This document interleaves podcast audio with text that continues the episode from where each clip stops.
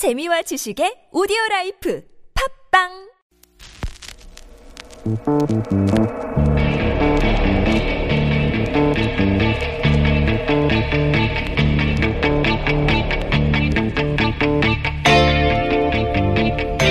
안녕하세요. 김호준입니다. 작년 2015년 5월 삼성물산과 제일모직의 합병이 있었습니다.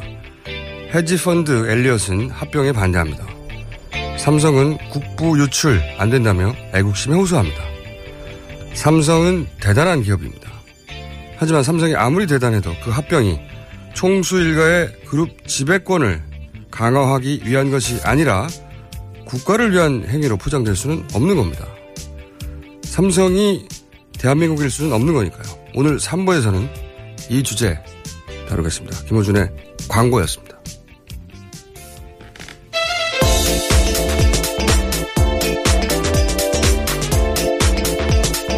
자, 날로 인기를 더해 가야 할 텐데 송채경화 기자 나오셨습니다. 네, 안녕하세요. 한겨레 21 송채경화입니다. 네, 주변에서 어때요? 점점 안정감을 얻, 얻어가고 있다고 그래요? 아니면 곧 잘리겠다고 그래요? 아무런 반응이 없습니다. 자, 어, 오늘 바쁜 하루거든요. 오늘 네. 저희 아이템이 많습니다. 네. 첫 뉴스가 뭡니까? 네, 축구 뉴스인데요. 어제 한국, 티, 한국 축구 대표팀이 러시아 월드컵 최종 예선에서 3대 2로 카타르에 승리를 했다는 소식입니다. 웬일로 축구 소식을 제가 어, 어차피 내가 얘기할 거니까 네, 어차피 얘기할 거니까 그냥 처음에 축구 아. 소식을 전하자. 이렇게 그 마음 먹고 요즘 축구 공부 좀 하고 있어요. 살짝 하려고 우리나라. 대표팀 감독이 누구죠? 울리 스틸리케 오 어느 어느 나라 사람이죠? 독일 오 그래요? 이 네. 스틸리케 감독이 선수 시절 어느 포지션 출신이죠? 그런 건 물어보지 마세요. 중앙 수비수 네, 어, 레알 마드리드에서 뛰었던 아주 유명한 선수입니다. 자 그렇군요. 본격적으로 들어가 보죠. 네, 차은택 게이트라고 거의 불릴 정도로 그 문학의 비선 실세로 지목, 지목된 차은택 광고 감독에 대한 어, 의혹이 계속적으로 나오고 있는데요. 네, 이주는 이분이 이름이 주로 어, 이 미르 관련해서 계속 나오네요. 예. 네. 그래서 그동안에 굉장히 여러 가지 뉴스들이 막 복합, 복합적으로 나와가지고 좀 잘 이해가 안 되셨을 텐데 오늘 좀 큰 그림을 그릴 수 있는 뉴스들이 좀 나왔는데요. 그러니까 차은택 광고 감독이 관여한 것으로 알려진 업체가 두 개가 있습니다. 하나는 네. 모스코스고 하나는 플레이그라운드인데 네. 이 플레이그라운드는 지난 시간에 알려주셨잖아요. 네, 잠깐 소개를 했었죠. 근데 이 모스코스는 미르 재단을 설립하기 이전에 8개월 전에 설립이 돼서 미르 재단이 설립된 3일 뒤에 해산을 했어요. 그래서 언론에서는 사실상 미르 재단 설립을 위한 사전 작업을 위해서 음. 만들어진 게 아니냐는 의혹이 나오고 있는 거고요. 그 재단에서 어떤 일을 할지를 그 모색하고 준비해야 되는데 재단이 네. 아직 설립 안 됐으니까 미리 회사를 만들었다. 네, 그렇죠. 그리고 나서 미르 재단이 출범하자 회사는 네, 문을 닫았고 해산을 했고요. 그리고 나서 그 거기서 일하는 사람들은요. 거기서 일하는 사람들은 뭐 그건 어떻게 됐는지 보도가 나오진 않았는데요. 거기서 일단 일하는 사람들이 플레이그라운드로 넘- 어, 옮겨갔나요? 말하자면? 아니요 모스코스에 대한 얘기는 아니지만 차은택 감독이 또 다른 회사가 있는데 아프리카 픽처스라고 네. 거기서 일하는 사람들이 플레이그라운드로 옮겨갔다는 보도는 있는데 네. 모스코스에 대한 뭐, 뭐 직원이 갔다라는 보도는 아직 나온 바는 없고요. 제가 궁금한 건 이제 결국은 중요한 건 대표가 누구냐. 대표가 연결되느냐. 네 연결됩니다. 아 그렇군요. 네, 어떻게 연결되냐면 일단 모스코스의 대표는 김홍탁 씨로 되어 있는데 네. 김홍탁 씨는 뭐 차은택 씨랑 동업 관계를 굉장히 오래전부터 친분 관계를 유지했다고 알려져 있었고 네. 그다음에 이후에 김성현 씨가 대표를 승계하는데 이 김성현 씨는 어, 어제 소개 드렸다시피 뭐 미르재단 사무실을 직접 계약한 인물이에요. 그리고 차은택 감독과는 어, 친한 후배. 음. 그러니까 그 회사의 대표들이 계속 그 연결이 되는군요. 네. 연속성이. 그리고- 연결이 됩니다. 그리고 그, 그 회사의 대표 중에 한 분이 그러니까 바뀌었으니까. 네. 한 분이 미르재단 사무실을 설- 계약을 했고. 네, 그렇습니다. 그리고 그러면 여기서 플레이그라운드에서 결국 그 미르재단에 일을 했잖아요. 네, 맞습니다. 플레이그라운드라는 회사는 주로 그러니까 미르재단과 K스포츠 재단으로부터 일감을 K. 받아서 이제 일을 한 회사죠. 음. 그러니까 준비했던 회사가 있고 네. 그리고 미르재단이 출범하기 전에 준비했다가 출범하고 나서는 이 회사는 문을 닫고 새로운 회사 문을 열고 네. 대표는 갔고 네. 그런 다음에 이 새로 생긴 회사가 미르재단에서 나오는 K 스포츠 아 K 이름이 붙어 있는 네, K 시리즈. K 시리즈 사업들을 사업들을. 쭉 다 했다. 네. 아 그렇군요. 그러면 어떤 K 몇 가지 얘기하셨는데 어떤 어떤 K들이 있습니까? 뭐 미르재단 같은 경우에는 K Aid가 있고 그다음에 K 스포츠 재단에 있었던 K 여기서 Spirit 에이드는 마시는 에이드예요? 아니면 뭐 도움을 준다 할 때 aid예요? 어, 아프리카 문화 교류 행사를 하는 aid. 아, 그럼 도움을 준다는 aid네요. 네네. 네. 그다음에 뭐 자, 제가 바보네요. 마시는 에이드가 등장할 리가 없죠. 자, 그다음에 뭐 K타워, K Meal 얘기도 나오는데 음. 이건 직접적으로 연관되는지는 아직 밝혀지진 않았지만 어쨌든 이것이 플레이그라운드에서 일을 맡은 것이 아니냐 이런 얘기들이 나오고 있고 음. 그다음에 뭐 미르재단뿐만이 아니라 K 스포츠 재단의 K Spirit 그러니까 태권도 시범을 진행을 했었잖아요. 아프리카 순방 갔을 때 대통령께서 네네. 그때 했었던 K 스피릿도 어, 이 플레이그라운드가 맡아서 진행을 했었죠. K에 대한 집착이 강한데 물어보고 싶어요, 이분들이. 왜 K를 다 붙였냐고. K Aid, K 타워, K Meal. 네, 그렇죠. K 그리고 뭐. 아까 잠깐 설명드렸지만 그 차은택 감독이 운영하는 아프리카 픽처스 사람들이 플레이그라운드에 가서 일을 했다고 했었잖아요. 네. 그리고 그 사람들이 다시 또 어, 미르재단에서 가서 파견 형식으로 일을 했다 이런 증언이 나왔습니다. 명함은요? 중요한 게 명함입니다. 네, 명함 미르재단 명함을 파고 일을 했다고 합니다. 아, 이건 연관성을 부인할 수가 없을 것 같은데요. 나는 그것과 무관하다거나 네. 도저히 그럴 수가 없는 상황인데. 자, 어, 또 있습니까? 미래재단 관련해 가지고. 네, 미르재단은 설립할 때 그 임대차 계약을 그 김성현 씨 그러니까 차은택 감독의 친한 후배가 했다고 말씀을 드렸는데요. 이때 계약금이 3천만 원이었는데 이 계약금을 전경련이 대신 내줬다고 합니다. 그래서 뭐 그 이사한 지점은 그러면 미래재단이 몇백억이잖아요. 그렇죠. 재산이 지금 486억 원으로 알려져 있죠. 근데 왜 이 돈을 또 대신 내주죠? 원래 그 돈을 정경련으로부터 모금해서 받았잖아요? 받기 전이죠. 그러니까. 아, 네. 한 푼도 안 들었다? 네, 한 푼도 자기 돈 들이지 않고 빌려서 한 다음에 나중에 이제 갚으려고 빌렸다. 이런 얘기가 나오는 겁니다. 자기들 돈을 한 푼도 안 들어갔다는 얘기네요, 말하자면. 네, 맞습니다. 자, 그 다음 뉴스 전해주십시오. 이 미래재단 뉴스는 계속 계속 나오네요. 좀 새로운 뉴스가. 네, 앞으로도 계속 나올 것 같은데요. 네, 다음 뉴스는 어, 법원이 어제 한국전력이 주택용 전기 요금에만 적용하고 있는 누진세에 대해서 법적으로 문제가 없다 이렇게 판결했습니다. 뭐 한전을 상대로 부당이익 반환 청구 소송을 제기했던 소비자들은 즉각적으로 항소하겠다 이런 뜻을 밝혔습니다. 저도 이 불만입니다. 예, 아직 1심 판결에 네. 불과하긴 하지만 요 사안은 그, 이 어, 소송을 주도했던 곽상원 변호사님 있어요. 그분을 적- 직접 한번 연결해 조만간 저희가 다뤄볼까 합니다. 네. 그래서 다음 뉴스로 넘어가 주시면 될 것 같아요. 네. 그 박근혜 대통령과 새누리당이 강하게 밀어붙여서 통과시킨 기업 활력 제고를 위한 특별법, 이른바 원샷법이라고 하는데요. 이 원샷법의 혜택을 받게 된 1호 기업이 박 대통령의 사촌 형부가 대표이사로 재직 중이고 사촌 일가가 주요 주주로 있는 회사인 걸로 드러났습니다. 그래요? 네. 원샵 법을 간단하게 설명해 주세요. 뭐 하는 거죠? 네, 원샷법은 뭐 소규모 합병을 할 경우에 주주총회를 여는 대신에 이사회의 승인으로 가름할 수 있게 해주는 건데요. 그러니까 기업들의 뭐 인수합병 절차를 간소화시키고 뭐 사업을 재편할 때 세제나 금융 지원을 강화하는 등의 내용을 이제 담고 있습니다. 그래서 뭐 야당에서는 이- 일부 기업에만 혜- 특혜를 주는 법이다 이래서 이제 반대를 했다가 어 결국 지난 2월에 본회의를 통과했었는데요.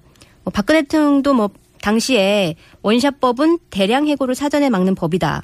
뭐 대량 해- 해고가 발생된 뒤에 백약이 무슨 효과가 있냐 이러면서 원샷법을 빨리 처리해 달라 이렇게 야당을 통해 압박을 했는데요. 대략 해고하고는 제가 알기로는 무관한 것 같고 합병할 때 네, 이게 이제 보통은 주주의 승인을 받아야 되는데 이 법이 가진 어, 중요한 그 포인트 중에 하나가 이사회. 예. 네. 회사 내에서 결정하고 끝낼 수 있다는 거죠. 주주 신속하게 합병을 할 수 있다는 건데 이게 이 특혜 혹은 혜택이라고 말할 수 있는 어떤 결과가 있습니까? 그러니까 어떤 이, 특혜를 받았다는 거죠? 그 이 회사 이름이 동양물산 기업이거든요. 네. 근데 이제 동양물산 기업이 국제종합기계라는 회사를 인수할 때 어, 산업은행으로부터 160억을 빌렸대요. 근데 네. 이제 그걸 인수하는 과정에서 자체적으로 들어간 돈이 하나도 없다는 뜻이고 또 이런 아. 인수 절차나 대금 조달 방식 등 각종 혜택을 받을 때 사실상 박근혜 대통령의 친인척 기업이라 가능했다 이런 의혹이 나오고 있는 겁니다. 아, 원샷법이 기본적으로 그 합병을 간단하게 할 수 있는 네. 어, 절차적으로 간단하게 만들어주는 법인데, 뭐 다른 네. 내용도 있지만, 그런데 동해물산 기업이 이 다른 회사를 합병할 때, 네. 그때 자기 돈을 하나도 들이지 않고 간단한 절차를 통해서 합병할 수 있었다. 그게 이 원샷법의 특혜를 제대로 받은 거다. 네, 그렇습니다. 아, 합병, 얼마를 대출받아서 했다고? 160억 원을 대출받았다고 합니다. 이거는 쉬운 일 아니죠. 네.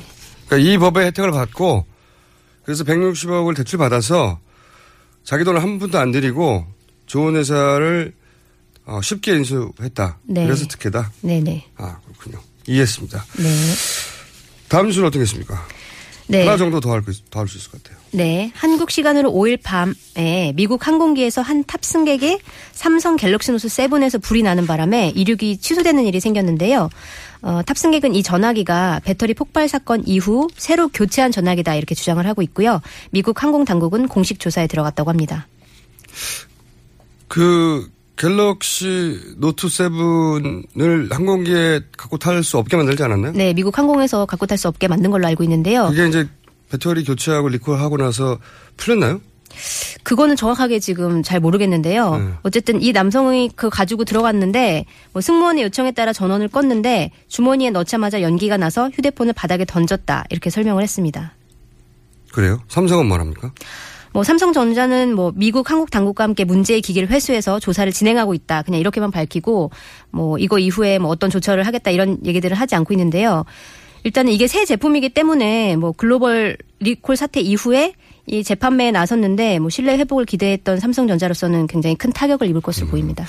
알겠습니다. 오늘 여기까지 하고요. 지난 시간에 제가 한의사도 사망 진단서 낼 수 있냐 숙제 해오라고 그랬는데 안 했죠. 네.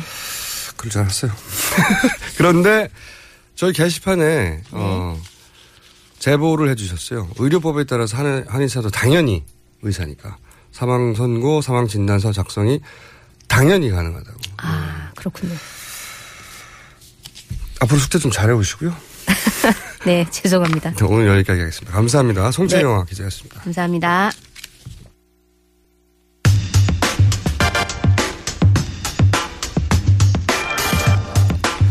네. 간단한 공지 하나 할게요. 네. TBS 앱이 있습니다. 네, 여기서 댓글을 남기실 수 있는데, 이게 왜 로gin이 안 되냐고 하도 문의가 많아서 제가 알려드립니다. 로gin이 아직 폰에서 안 됩니다. 앱인데. 예. 일단 PC에서 로gin을 해야 하고, PC에서 로gin을 한 다음에 다시 폰으로 온 다음에 거기서 또 로gin을 해야 하는. 이런 말도 안 되는 상황이에요. 여하간 지금은 테스트 중이고요. 여러분이 로그인을 하시면 어, 베타 테스터가 되시는 겁니다.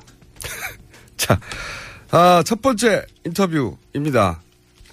첫 번째 인터뷰는 지금 국감이 한참인데 아, 이 국감 성적표를 머니투데이에서 특집으로 어, 매기고 있습니다. 정치부의 지형 지영호 기자님 전화 연결됐습니다. 안녕하세요. 예, 안녕하십니까. 네. 네. 어, 그러니까 머니투데이에서 이제 특별 기획을 한 거죠, 이게. 아, 특집은 아니고요. 저희가 작년부터 시작을 했습니다. 네. 작년에는 특집이었고 지금은 특집이 아닙니까? 어쨌든 예. 어, 작년부터 시작한 네. 해마다 기획하고 있는 네, 네, 아이템입니다. 그래서. 모든 분야 모든 위원회를 다 하는 건가요? 예, 맞습니다. 지금 현재는 그 경임상의는 좀 국회 일정상 후반으로 밀려져 있고요. 네. 지금 단독 상임위 13개 상임위 우선 중심으로 어, 진행하고 있습니다. 자 그러면은 다른 것보다 우선 저희가 고정 출연진이 있거든요. 아, 예, 예. 네. 그래서 고령 추- 고정 출연진들이 어떻게 하고 있는지를 제가 한번 먼저 체크해 봐야 되겠습니다. 우선 어 이혜훈 하, 어, 새누리당 의원 네. 그 다음에 김성태 새누리당 의원부터 제가 체크해보고 싶은데 우선 이혜훈 의원이 기재위죠. 네. 예, 예, 예, 맞습니다. 네. 기재위, 어, 기재위에서 하는 국감에서 발언도 하고 보도도 됐는데 이혜훈 의원 성적표가 어떻습니까? 예, 그렇지 않아도 방금 제가 이제 그 좀 준비를 해달라 얘기를 듣고서 네. 한번 찾아봤는데요. 네. 어, 평가가 어, 굉장히 높으시더라고요. 그래요? 예. 그럼 이분이 계속 어. 고정 유지하고요. 네. 어떻게 평가가 높은지 아주 짧게 소개해 주십시오. 아, 그 저희 기자가 코멘트를 이렇게 달았습니다. 그 낙하산 금통위원 오고 항상 만장일치, 저격수 풍모 이렇게 표현을 했더라고요. 아, 그동안은 항상 만장일치였는데 이혜훈 의원은 저격수 역할을 했다? 그런 얘기인가? 아니, 아 그런 건 아니고 네. 낙하산 금융 금통위원이 오고 나서 항상 만장 일치가 되는 부분에 대한 지적을 하셨고 아, 어 그거에 대한 저격수 풍모가 아 느껴졌다. 만장일치 됐던 부분에 대해서 저격을 했다. 네네네 맞습니다. 그거 날카롭게 했다. 네. 이혜원 의원은 저희가 그러면 참고해서 고정으로 하겠고요. 네. 계속. 유승민 의원도 DJ 소식 아닙니까? 성장이 어땠어요? 네, 그 이해운 의원님보다는 에, 별이 반 개 정도가 좀 낮았고요, 낮았고요. 네. 안 그렇지만 여. 여전히 예 좋은 좋은 평가를 받았습니다. 네. 또 여기 이제 인지 높은 어, 분들이 많아요. 김종인 전 대표 어땠습니까? 아 김종인 대표는 상대적으로 좀 낮은 평가를 네, 받으셨는데 경제 전문가로 본인이 대한민국 경제를 어, 바꿀 수 있다고 주장하는 분인데. 예. 성적표 저희? 기자는 이런 식으로 평가를 했습니다. 그 하는 국감 정도로는 측정이 어려운 큰 그림. 예, 이렇게 표현했습니다. 아니 하는 국감에서도 실력은 발휘될 정도로 평소 실력이 높음 이렇게 해야 되죠. 아, 근데 이제 뭐 설득력이 조금 뭐 떨어졌다거나 아니면은 조금 더 큰 그림을 그리시다 보니까는 주변에서는 좀 동떨어졌다 이렇게 평가를 큰 그림이. 그 큰 그림을 그려서 설득력이 떨어질 일은 없죠. 저렇게 생각하는데 여하간 네, 예. 이 하는 국감에서는 어, 성적표가 낮다. 예, 그렇군요. 1등은 누굽니까? 가장 잘한 분. 어, 지금 그 기재위 하는 국감에서는 네. 어, 김성식 저 국민의당, 국민의당. 세계이장이 단연 돋보였습니다. 알겠습니다. 자, 그러면, 어, 또 여쭤볼, 어, 위원회가 안양이에서도 지금 초미의 관심사였는데 안양이가. 안양의 성적표는 우선 가장 잘한 분들부터 소개해 주시면. 어, 어제 그, 저, 백- 경남, 경찰청 국감이 진행이 됐는데요. 네. 예, 그, 박남춘 그 더불어민주당 의원이 가장 좋은 평가를 받았고요. 네, 같은 점수로 저 진선미 의원이 또 좋은 평가를 받았습니다. 그렇군요. 여기는 이제 표창원, 권은희 경찰 출신 의원들 있지 않습니까? 이분들 성적표도 괜찮아요? 네, 이분도, 네, 나쁘지 않습니다. 권은희 의원께서는, 어, 어, 조금 하나 적은 별점 4점을 받았는데요. 뭐, 네. 조용하고 강하다. 이렇게 여론조사도 손수 준비했다. 이런 점에서 좀 좋은 평가를 받았고요. 표창원 의원은 권은희 의원보다는 한 단계 낮은 수준인데요. 그, 증인에 대한 배려가 돋보였다. 이런 평가가 있었습니다. 꼴찌가 누굽니까? 꼴찌. 아, 알고 싶어요. 예, 이게 말씀드려도 될지 모르겠는데. 그 네, 안행에서는 되죠. 홍철호 그 새누리당 의원이 가장 낮은 점수를 받았고요. 왜 꼴찌했습니까? 어, 듣기 좋은 이야기만 했다. 음. 이런 평가입니다. 국감이 아니죠, 그러면. 네. 그 안행위에서는 서울시도 다르잖아요. 서울시 국감도 있었잖아요. 따로 한번 여쭤보고 싶은데 서울시 국감에 가장 돋보였던 국회의원은요? 어, 서울시 국감에서는 단연 이명수 의원이었는데요. 이명수 새누리당 의원이었는데요. 박원순 시장이 이런 말씀을 하셨습니다. 그 서울시의 특별자문위원으로 모시고 싶다. 아, 그만큼 그 정책에 대한 제안이나 이런 해법까지 같이 제시를 해가지고 높은 음. 평가를 받았습니다. 새누리당에서 공격만 했을 법한데 그게 아니라 정책 제시도 하고 대안도 제시해서 아예 위원으로 오십시오. 이런 얘기를 들었다. 네, 맞습니다. 자, 어, 저희 고정 김성태 의원 이방이거든요. 네. 이분 성적표 좀 알려주십시오. 아, 네, 김성태 의원님은 제가 뭐 잘 알고 있는데요. 네. 저 이분이 성적표가 높을 리가 없다고 제가 추정하고 있습니다. 네, 이번 평가에서는 좀 낮은 점수를 받으셨습니다. 별점 두 개를 받으셨는데, 네. 어, 평가는 이제 국가 전력 체계에 대한 큰 그림이었는데, 이게 차라리 산업이 질이었으면 더 좋았을 걸, 네. 이런 평가였습니다. 이분이 산업이 인가 착각하셨을 수도 있어요. 이건 저희 김성태 의원님은 성적표가 낮다. 제가 다음 주에 따져야 되겠습니다. 이방희의 스타는 누굽니까? 어, 미방위에서는 어, 변재일 더불어민주당 의원과 신용현 국민의당 의원, 그 다음에 김재경 새누리당 의원, 음, 이렇게 좋은 평가를 받았습니다. 그렇군요. 김성태 의원 꼴찌 아닌가요? 저희가 그 평가 전체를 다 공개를 하는 것은 아닌데요. 네. 예, 그 공개된 그 의원님들 중에서는 네 낮은 쪽에 속합니다. 꼴찌군요. 제가 이걸로 한 달 정도는 놀려, 놀릴 수 있을 것 같고. 안민석 의원은 교문위인데 네, 맞습니다. 성적표가 어떻습니까? 어 사실 제가 교문위를 담당하고 있는데요. 네. 예, 아직까지 그 저희가 이 스코어보드를 아, 만들지 못 작성을 못했습니다. 그렇군요. 왜냐하면 어제 국감에서 그, 그 미르 재단과 K스포츠 재단 관련 증인 채택 문제로 홍역을 좀 알았는데요. 네. 그러다 보니까 국감이 제대로 진행된 게 오후 뭐 4시 뭐 이렇게 해서 새벽까지 이어졌습니다.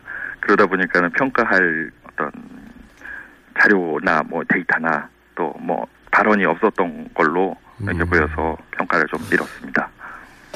그러니까 종합평가는 아직 안 되는데 개인적으로 보기에 저희가 이제 그 자료를 참고를 해가지고 어 다음 개편 때 이분들을 자를까 말까. 안민석 의원 개인적으로 어떻게 보셨어요? 종합평가는 아니더라도. 어, 예. 계속 말이 좀 많죠? 네. 그 다선 의원이신데 네. 마치 이제 그 초재선 의원처럼 선두에 서서 진두지휘 하시는 모습이 아주 인상적이었고요. 어, 특히 인상적이었던 거는 그 학교 우레탄 트랙 유해 네. 문제에 대한 해법을 아주 자세하게 제시를 하셔가지고 네. 교육감들로부터 이렇게 공감을 많이 얻었습니다. 잘한 부분은 그렇고 잘 못한 부분은요. 아, 말이 너무 네, 길다. 저는 뭐, 뭐, 예, 뭐 그런 부분이죠. 그리고 사선인데 왜 상임위원장 안 하고 아직도 소선수로 움직이냐? 네, 역할이 있으시니까, 네, 그런 것들 뭐, 충분히 반영되는 것 같아요. 자, 그것도 놀리기로 하고. 자, 이번에는 이 법사위, 법사위에 인상적인 인물들이 참 많습니다. 그죠? 법사위에 우선 가장 그 돋보이는, 어, 뭐, 긍정적으로든 부정적으로든 박지원 의원 활약 어땠습니까? 이분 국감 네. 스탠데 원래 기본적으로. 네, 뭐, 뭐, 이번에도 역시 마찬가지로 박지원 의원의 활약이 돋보였고요. 어, 저희 기자는 이렇게 표현을 했습니다. 이 나이에 이군번에 내가 항상 스타. 자신감 폭발 이유 있었다. 이렇게 표현을 했습니다. 역시 국감에서 존재감이 돋보였군요. 예. 이분은 국감을 하면 소풍가, 소풍가는 학생처럼 즐거워하더라고요. 네, 365일 국감이길 바라시는 분이십니다. 아, 이분의 특징 중에 하나는 남들이 굉장히 곤혹스러워하고 준비, 준비에 곤혹스러워하는 국감 혹은 뭐, 어, 굉장히 피곤해하는 선거 유세 이런 걸 너무 좋아해요. 선거만 치러지면 살이 찐대요. 즐거워서. 국감만 하면 휘바람이 나고 소풍 가는 기분 같고 뭐 그런 걸 좋아하는 분입니다. 자, 새누리당 어, 위원장이 권성동 위원장이죠? 그죠? 새누리당이. 네, 맞습니다. 네, 검찰 출신인데 여기 검찰 출신이 많습니다. 어, 이 이분의 활약은 어땠습니까? 네, 그 여당 의원 중에서는 가장 좋은 평가를 받으셨고요. 네. 어, 검찰 출신이다 보니까는 뭐 좀 잔소리가 과했다. 이런 평가 있었지만 이게 좀 애정으로 많이 보여졌던 모양입니다. 그래서 저희 기자는 좋은 평가를 내렸습니다. 그리고 검찰 출신이 많아요. 여기 또 어, 금태섭 의원 그리고 더민주회 그리고 새누리의 김진태 의원 이분들 활약은 어땠습니까? 예, 금태섭 의원은 어, 뭐 중간 정도를 유지하신 것 같아요. 어, 기본 기본을 했다. 네, 기본은 했다. 반면에 좀 김진태 의원께서는 어, 저희 기자는 이제 방탄조끼를 입었다 이렇게 표현을 했습니다. 방탄, 무슨? 방탄조끼. 아, 그러니까 어, 정부를 대변하는 목소리에 어, 너무 심혈을 기울였다 이렇게 음. 평가를 했고요. 네, 정부를 위한 방탄조끼 네 맞습니다. 그렇군요. 자, 이게 저는 또 궁금한 게 이런 게 있습니다. 그 각 상임위의 어, 통합 꼴찌 그리고 전체 꼴찌. 아, 이분은 그걸 하면 안 되는 거 아니야? 하는 그런 전체 순위는 없어요? 아직은 없죠. 예, 아직은 없고요. 저희가 네. 이제 계속적으로 이 스코어보드를 상임위별로 진행하고 있고 여기에는 어 기재가 되지 않은 의원님들도 계신데요. 계속 기자들이 해당 그 뭐 데이터는 축적하고 있는 상태고요. 이걸 어, 국감이 끝날 때 종합적으로 어, 발표를 할 예정입니다. 몇 명이 이 기획팀에 붙어 있습니까? 어, 현재 저희 더산맥 위원은 300, 아, 그, 저, 16명이고요. 오, 이 많은- 중에 10, 예, 15명이 붙어 있습니다. 정치부가 몇 명인데 16명이 투, 투입됐어요? 17명이고요. 지금 청와대 어. 출입을 제외한 다 모든. 투입됐네요. 오호. 자, 그러면 여기서 마칠까 하는데요. 마지막 질문으로 본인이 경험한 바로 네. 국감을 이제 상임위 상관없이 정말 잘한다는 사람과 그리고 아 이분은 국감만 했다면 왜 국감을 하는지 모르겠다 통합 꼴찌 개인적인 의견이 궁금합니다. 앞으로 국회를 출입하지 못하게 해드릴게요 제가. 아, 이 진짜 국회 출입이 걸려 있는 얘기인데요. 네. 살짝 알려주세요 살짝. 답변이 어렵습니다. 저는 그러니까 그 저는 정말 좀 주목해 볼 만한 인물로요. 네. 그 김민기 더불어민주당 의원을 좀 추천하고 싶습니다. 왜 그렇습니까? 아, 김민기 의원 질의하는 것을 보면 정말 많은 준비가 있었다고 보여지고요.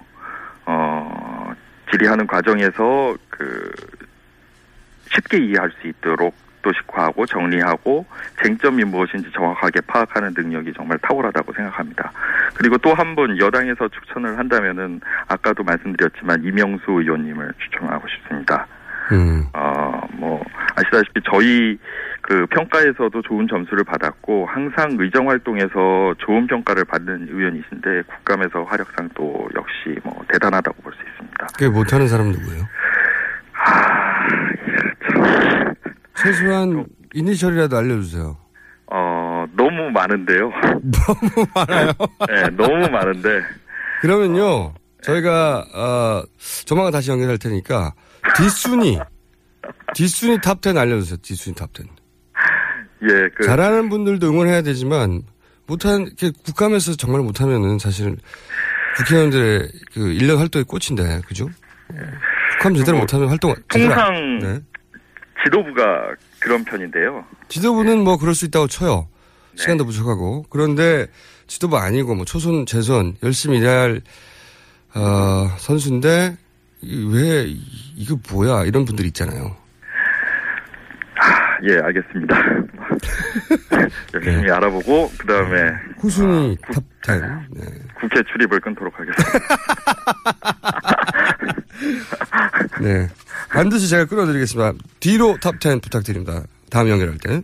네. 오늘 말씀 네, 감사합니다. 네, 감사합니다. 네. 머니투데이의 정치부 지영호 기자였습니다.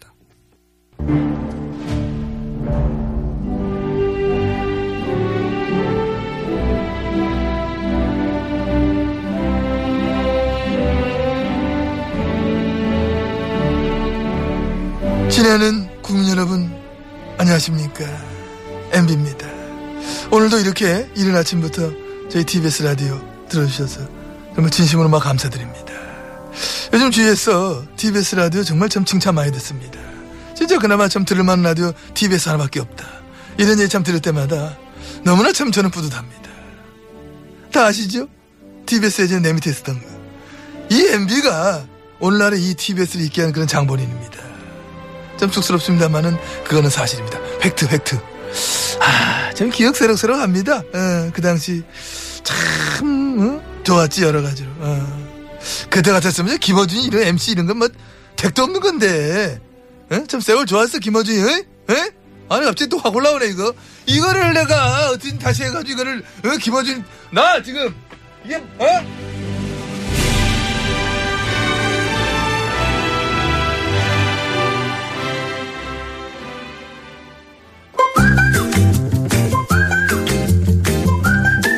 자, 아, 굉장히 야심차고, 어, 제가 가장 바보가 되는 시간입니다. 제가 경제 공문 바보거든요. 칼 폴라니 사회 경제 어렵습니다. 그래서 사람 이름이죠. 예, 좀 길어요. 네. 그냥 칼 연구소로 해주세요. 플라니 연구소로.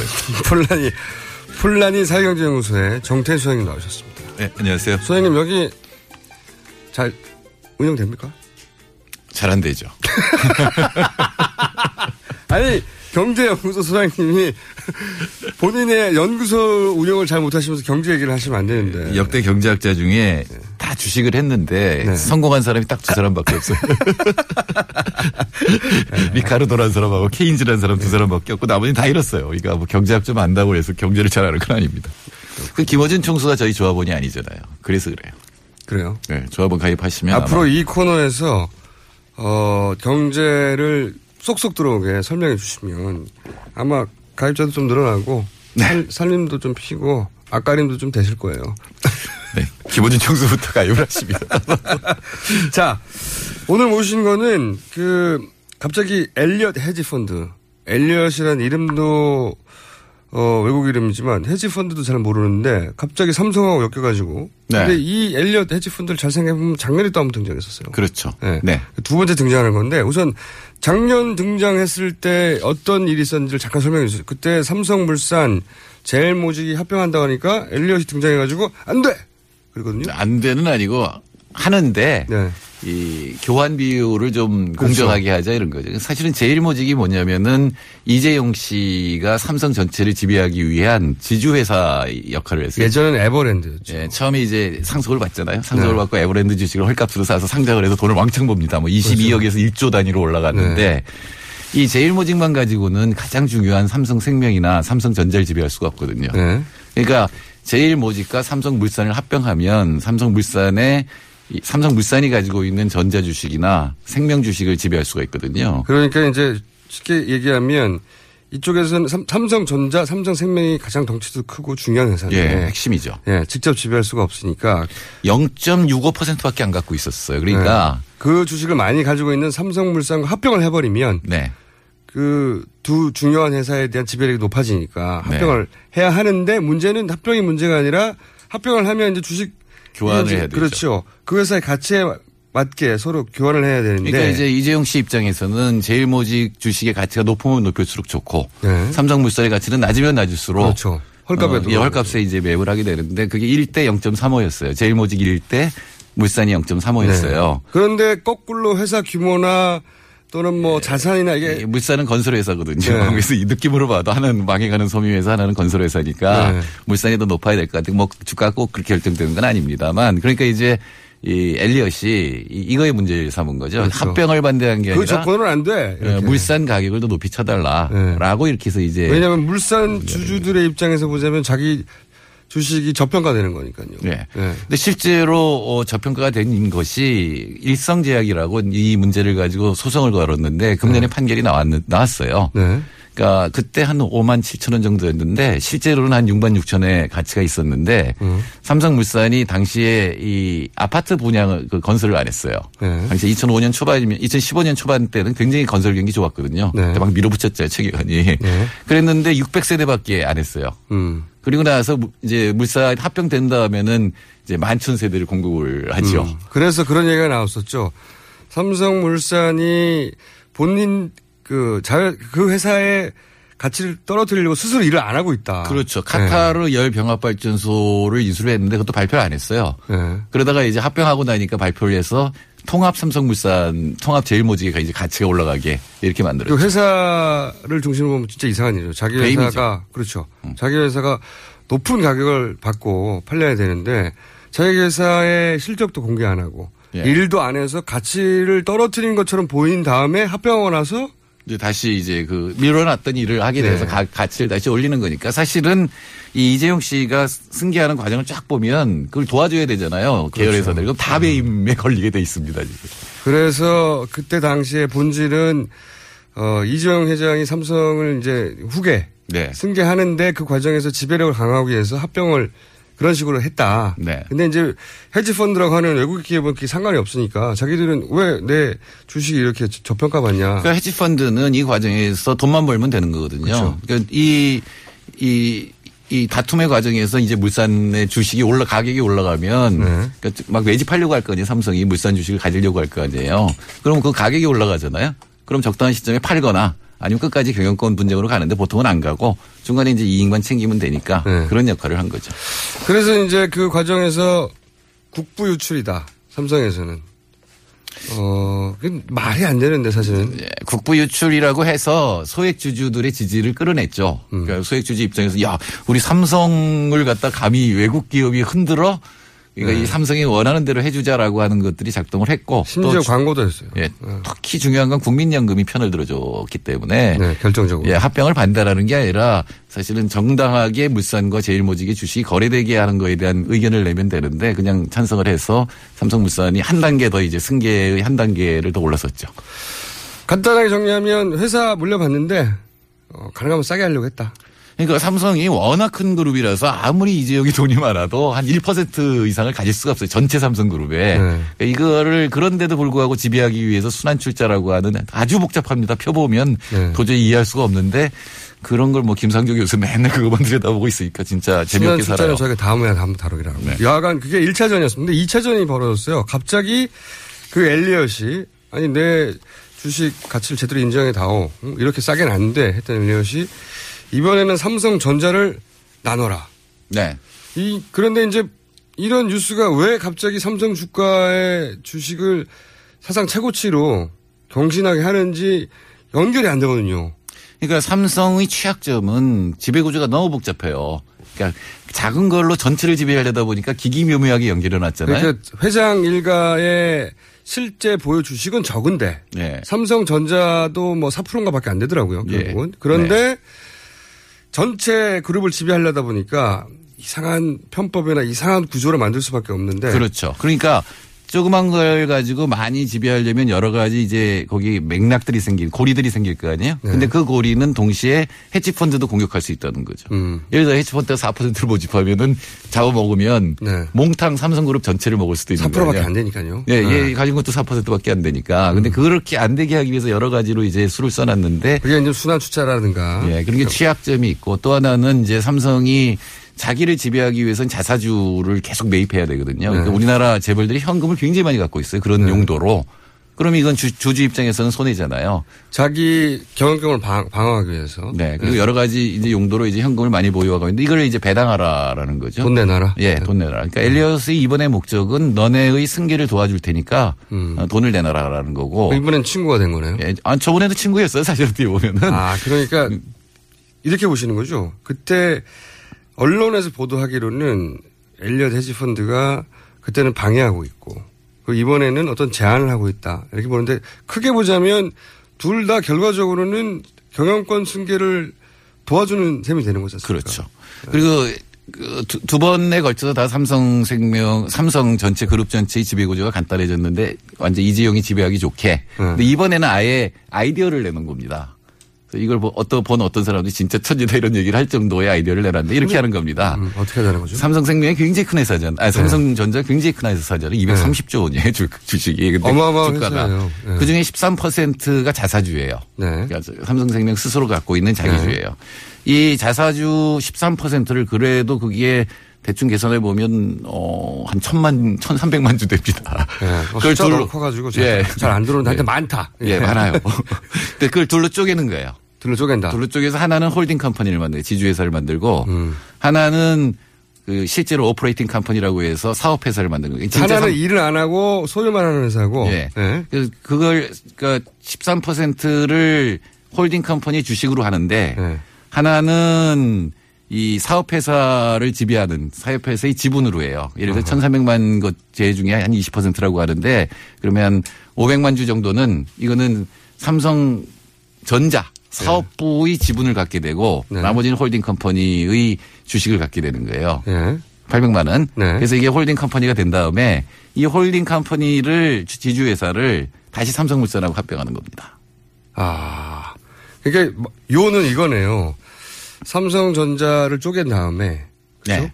그 다음에 쪼갠 부분 중에 삼성전자를 지배하는 회사.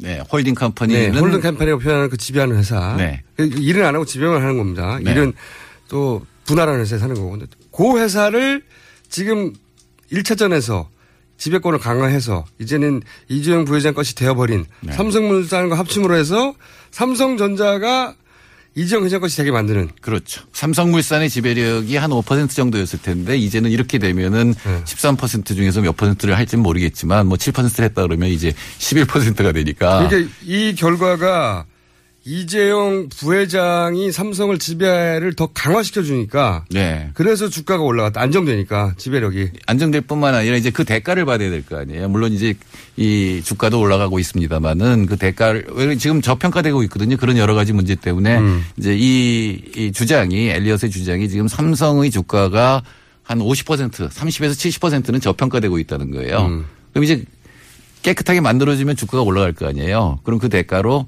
이제 주식 배당을 하라는 거죠. 국제 기준으로 보자면 삼성의 소유 구조가 너무 복잡하고 그게 리스크이기 때문에 네. 주가가 저평가돼 있었다. 그러면 국제 기준에 맞게 단순화시켜라. 네. 그리고 나서 사업부는 이제 깨끗해졌잖아요. 뭔가. 네.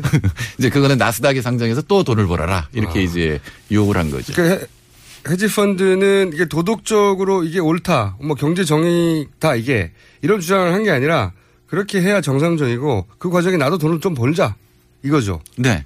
그리고 사실은 이 부분이 경제 재벌 개혁을 주장했던 분들이 주장했던 거예요. 맞아요. 금융지주와 전자와 사- 생명을 갖고 하나는 금융지주 회사 만들고 어, 하나는 이 사업 전자 쪽 산업 지주 회사를 만들어라 이렇게 만들었는데 그 중에 일부가 사실은 엘리언 머릿속에서 지금 어, 관철이 되고 있는 거예요. 사실은 삼성도 이걸 원한 거 아닙니까? 왜냐하면은 이렇게 하면 어쨌든 별 그 잡음 없이 아 또 재벌이 또 편법 꽁수 쓴다 이런 말 안 듣고 예, 꼼수는 꼼수죠. 꼼수를 꼼수죠. 예. 근데 겉으로 드러나기에는 겉으로 드러나기에는 그냥 삼성이 그 헤지펀드 주주니까 헤지펀드지만 주주니까 정상적인 주주의 제안을 받아서 그런 구조로 바꾸고 좀 자연스러운 것 같은데 실제로 효과는 이재용 부회장이 삼성을 지배하는 지배력이 훨씬 더 강해진다. 그렇죠. 지금 갖고 있는 자사주를 쪼개서 하나를 지주회사로 만들고 그 지주회사를 물산하고 합쳐서 이 삼성 전제에 대한 지배력을 높인다라는 건데 이제 아마 이- 저는 뭐 이쪽 전문가가 아닙니다만 이런 걸 걱정을 할 것 같아요.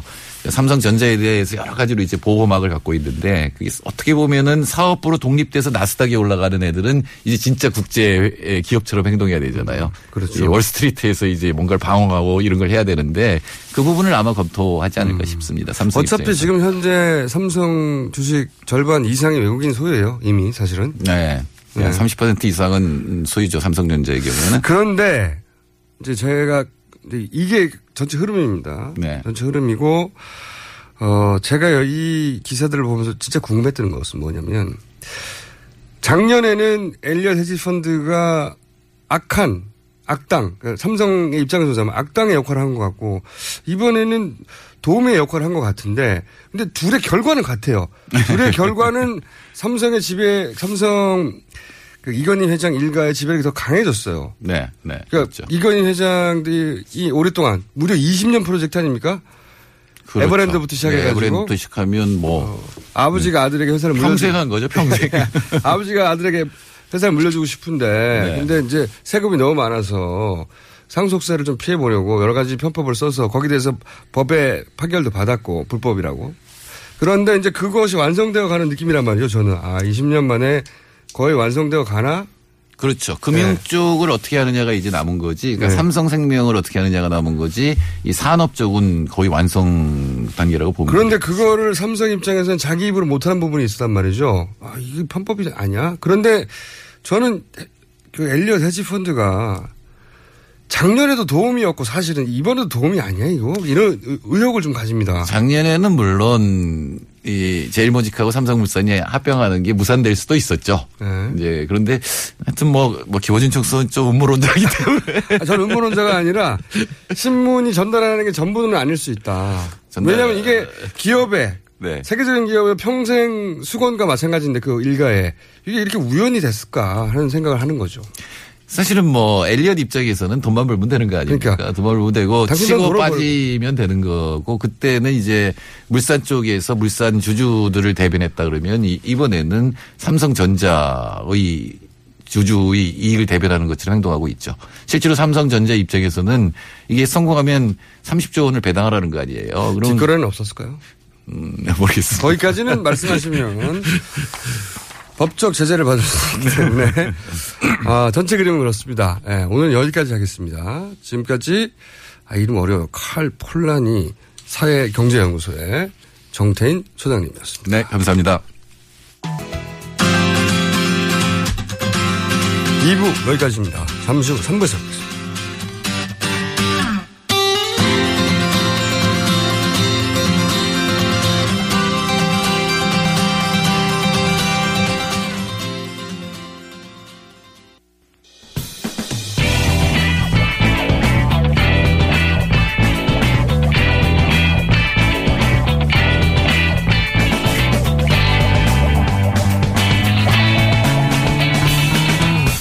김어준의 뉴스 공장.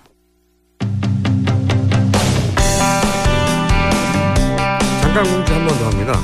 TBS에서 앱을 만들었어요. 휴대폰에서 돌아가는 앱인데 아직 휴대폰에서 로그인이 안 됩니다. 네. 앞으로 댓글 휴대폰에 쓸 수 있는데 당장은 테스트 중이라 어, 데스크탑 PC에서 로그인을 해야 합니다. 그러니까 어, 컴퓨터 앞에 앉아 계신 분들은 로그인을 해보시고 그리고 로그인을 한 다음에 휴대폰에서 된다. 로그인이 이상한 상태입니다. 곧 고쳐진다고 합니다. 자 인터뷰 이 공장입니다. 어, 지난 4월로 기억하는데 다들 기억하실 거예요. 중국에 있는 북한 식당에서 집단으로 종업원들이 탈북을 했습니다. 굉장히 큰 뉴스였죠. 그런데 최근에 이 탈북이 비자발적이었다 하는 의혹 제기가 있습니다. 해서 저희가 이 문제를 제기해 오신 민변의 최희준 통일위원장 모시고 이야기 나눠보겠습니다. 안녕하십니까. 예, 안녕하세요. 최희준 변호사입니다. 그게 그러니까 총선 직전이죠. 예, 예. 그렇죠. 12명인가요? 11명인가요? 아, 지배인까지 포함해서 13명이 집단 입국했습니다. 지배인 한 사람, 그 12명의 종업원. 종업원. 굉장히 큰 규모였어요. 예, 그렇습니다. 숫자가 굉장히 이례적이었고, 뉴스도 크게 나왔습니다. 예. 네, 총선 직전에. 그런데, 저도 최근에 이제 언론 보도를 보고 알았는데, 이 자발적이 아닌 거 아니냐. 좀뭐 어색하고 이상한 구석이 있다. 이런 문제 제기를 시작하셨어요. 예, 예. 왜 이게 비자발적이다. 좀 이- 어색한 구석이 있다. 처음에 어떤 부분 때문에 그런 의문을 가지기 시작하셨는지. 아, 이분들이 집단 입국을 할 때 저희들이 일단 세 가지 정도에서 좀 의문을 가지고 있었습니다. 네. 에, 첫 번째는 이 종업원들 일단 지배인은 에, 제쳐두고요. 네. 12명의 종업원들이 탈북해서 집단으로 입국한 그 동기가 네. 아, 석연치가 않아요. 동기가 보통 이런 경우에는 이제 남한을 동경했다. 네. 보통 북한- 탈북자들 그렇게 들어오지 않습니다. 보통 대부분의 탈북자들이 네. 이 경제적인 문제 네. 아니면은 사고를 쳐서 네. 어디 오도 가도 못하는 신세 체제 불만이라든가. 예, 네. 체제 불만 그것으로 인해 가지고 들어온 탈북자는 제가 보지는 못했습니다, 사실. 근데 이분들도 경제적인 음. 어려움이 있거나 뭐 여러 가지 이유가 있지 않았을까요? 아, 통일부의 공식적인 발표는 그런 내용이었죠. 네. 이제 한국 영화와 드라마 등을 보다가 동경도 있고. 예, 네. 한, 에, 한국을 동경하고 북한 체제에 대해서 실망을 하게 돼서 한국에 네. 들어왔다고 하는 것인데요. 그게 이제 기본적으로 탈북자들의 뭐 교본과 같은 그런 이유인데, 근데 거기서 왜 이유가 없다고 생각하세요? 뭐, 아, 통상적으로 들어오는 탈북자들의 동기 아까 말씀드렸다시피 경제적인 문제라든가 네. 아니면 뭐 사고 치고 들어오는 이런 경우가 아니었고 그리고 결국 이 문제는 제가 그 지배인을 네. 에, 나중에 두 차례 만나서 얘기를 해보면서 아 정말 이거는 아니었고 통일부 발표 내용은 아니었고. 처음에는 그러니까 12명이나 되는데 그 12명이 한꺼번에 예 한꺼번에 사고를 치거나 한꺼번에 경제적 문제가 생겼을까? 이런 의문.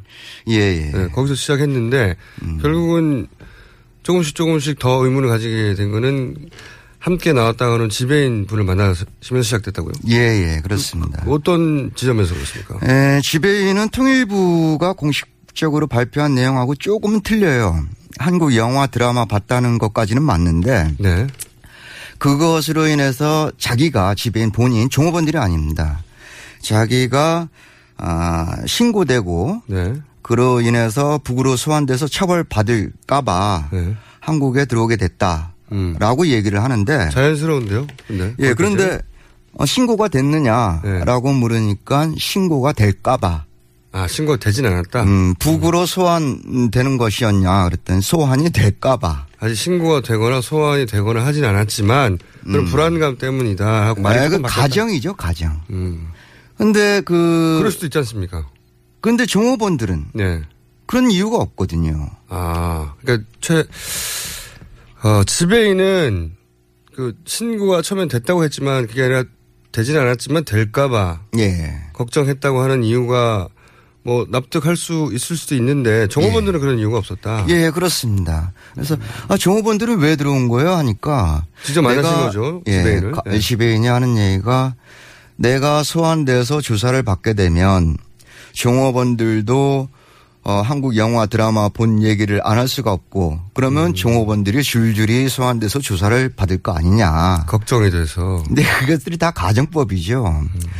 오히려 이 조, 어, 지배인이 하는 말은 그 사람들이 4월 5일 날 식당을 이탈했거든요. 네.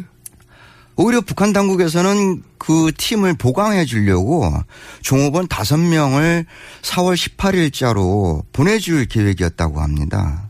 아. 그러니까 무슨 신고가 들어오거나 소환되거나 이런 예정이 전혀 없었던 것이죠. 징계를 받거나. 예. 그게 당시 상황 그게 아니라 일을 잘하고 있으니 혹은 뭐 일손이 모자라니 더 보강하려고 했는데 예. 나왔다. 그러니 지금 신고 될까봐 뭐 북한으로 불려갈까봐 하는 게잘 납득이 안 가기 시작했다는 거죠. 예, 그렇습니다.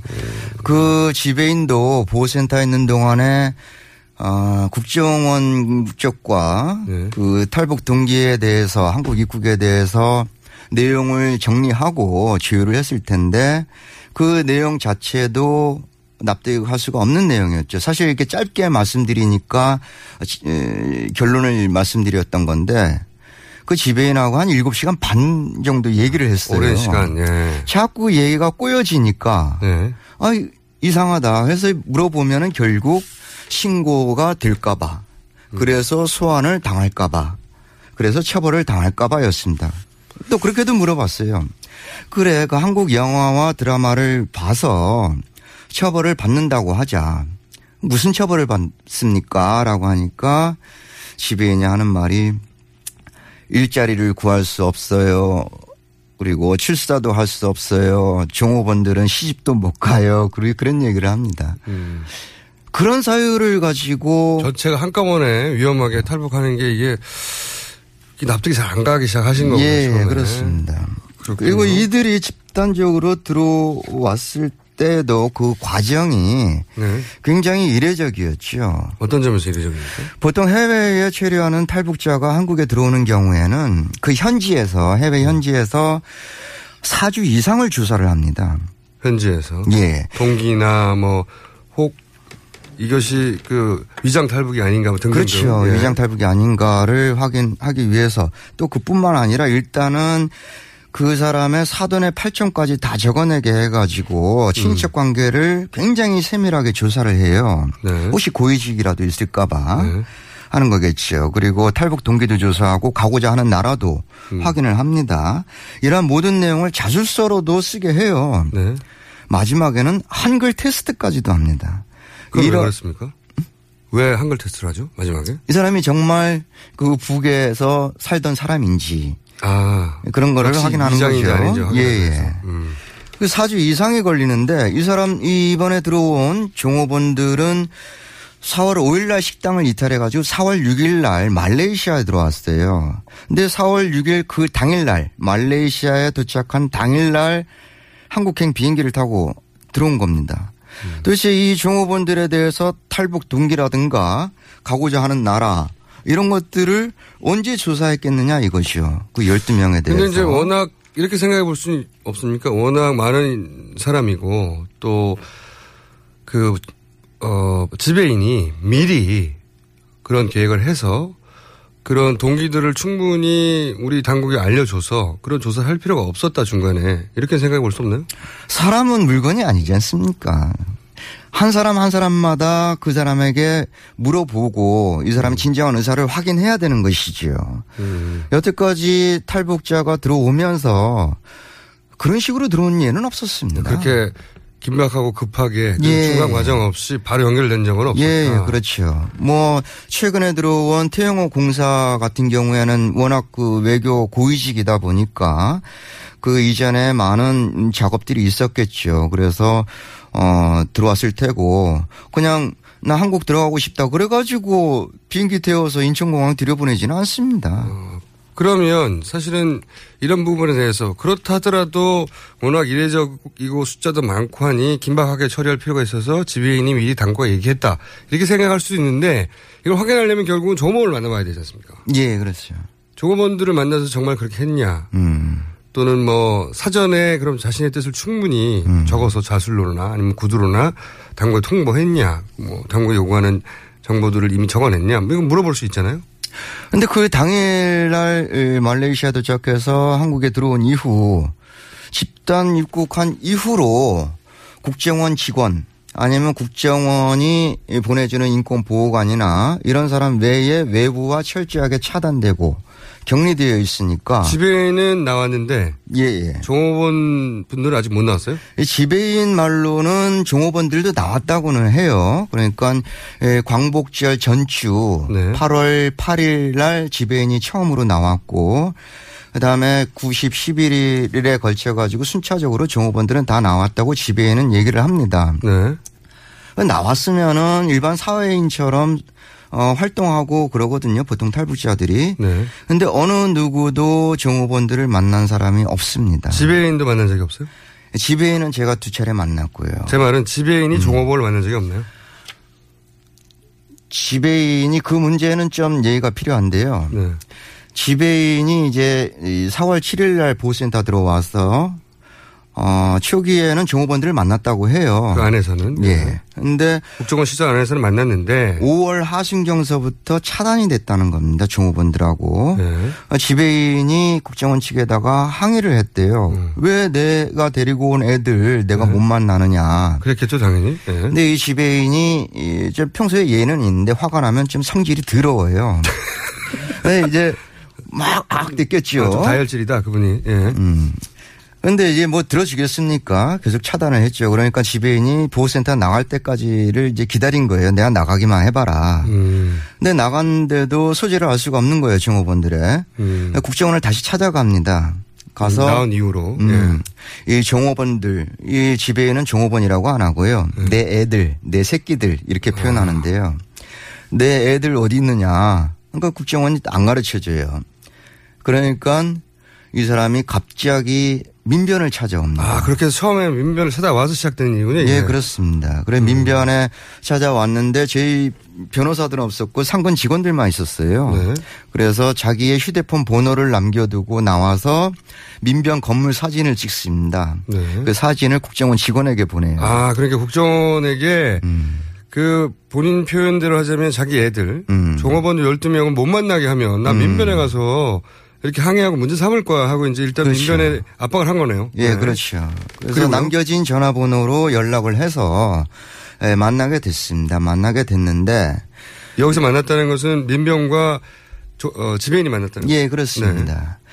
근데 얘기를 해보니까 지배인도 저희들한테 뭐 종업원들을 만나게 에, 해달라고 하는 그런 진정성은 잘 안 보였어요. 왜 그러냐면 저희들도 종업원들 못 찾는 거 아니까. 음, 그러니까 민변을 일종의 압박 수단 지렛대로 삼은 그렇죠. 거군요. 저희 네. 민변을 중간에 두고 국정원 직원하고 네. 이제 줄다리기를 하고 있었던 거죠. 음. 내 요구 안 들어주면 민변에다 다 얘기할 거야 하는 식으로. 하지만 그렇죠. 민변에다가 민변에다가 모든 일을 다 있는 그대로 얘기한 건 아니고 예, 본인이 할 수. 있는 정도 얘기만 예. 그때는 했고 그 첫 번째 만나고 어한 9시 반, 밤 9시 반께 이제 헤어지려고 나오니까 그 때 이 지벤 휴대폰이 울립니다. 국정원 직원한테 온 것 같아요. 네. 그래서 그 직후에 종업원 한 명을 만나게 해줬습니다. 국정원 쪽에서. 한 사람을? 예. 네. 그, 한, 한 사람을 만나게 해줬는데 그 한 사람 말에 의하면 종업원들끼리도 연락을 못하고 있다. 음. 종업원들끼리도 어디에 있는지 모른다. 나오긴 나왔지만 12명이 각자 예. 따로 정착해서 서로 모른다. 예, 그 네. 지배인이 전해준 말입니다. 지배인이. 그리고 나서 지배인이 그 나머지 11명은 모른다는 소식까지만 듣고 더 이상 종업원들의 소식을 들을 수 없었답니까? 그러니까 이제 또 두 번째로 저를 불러냈죠. 그때가 네. 9월 2일이었습니다. 네.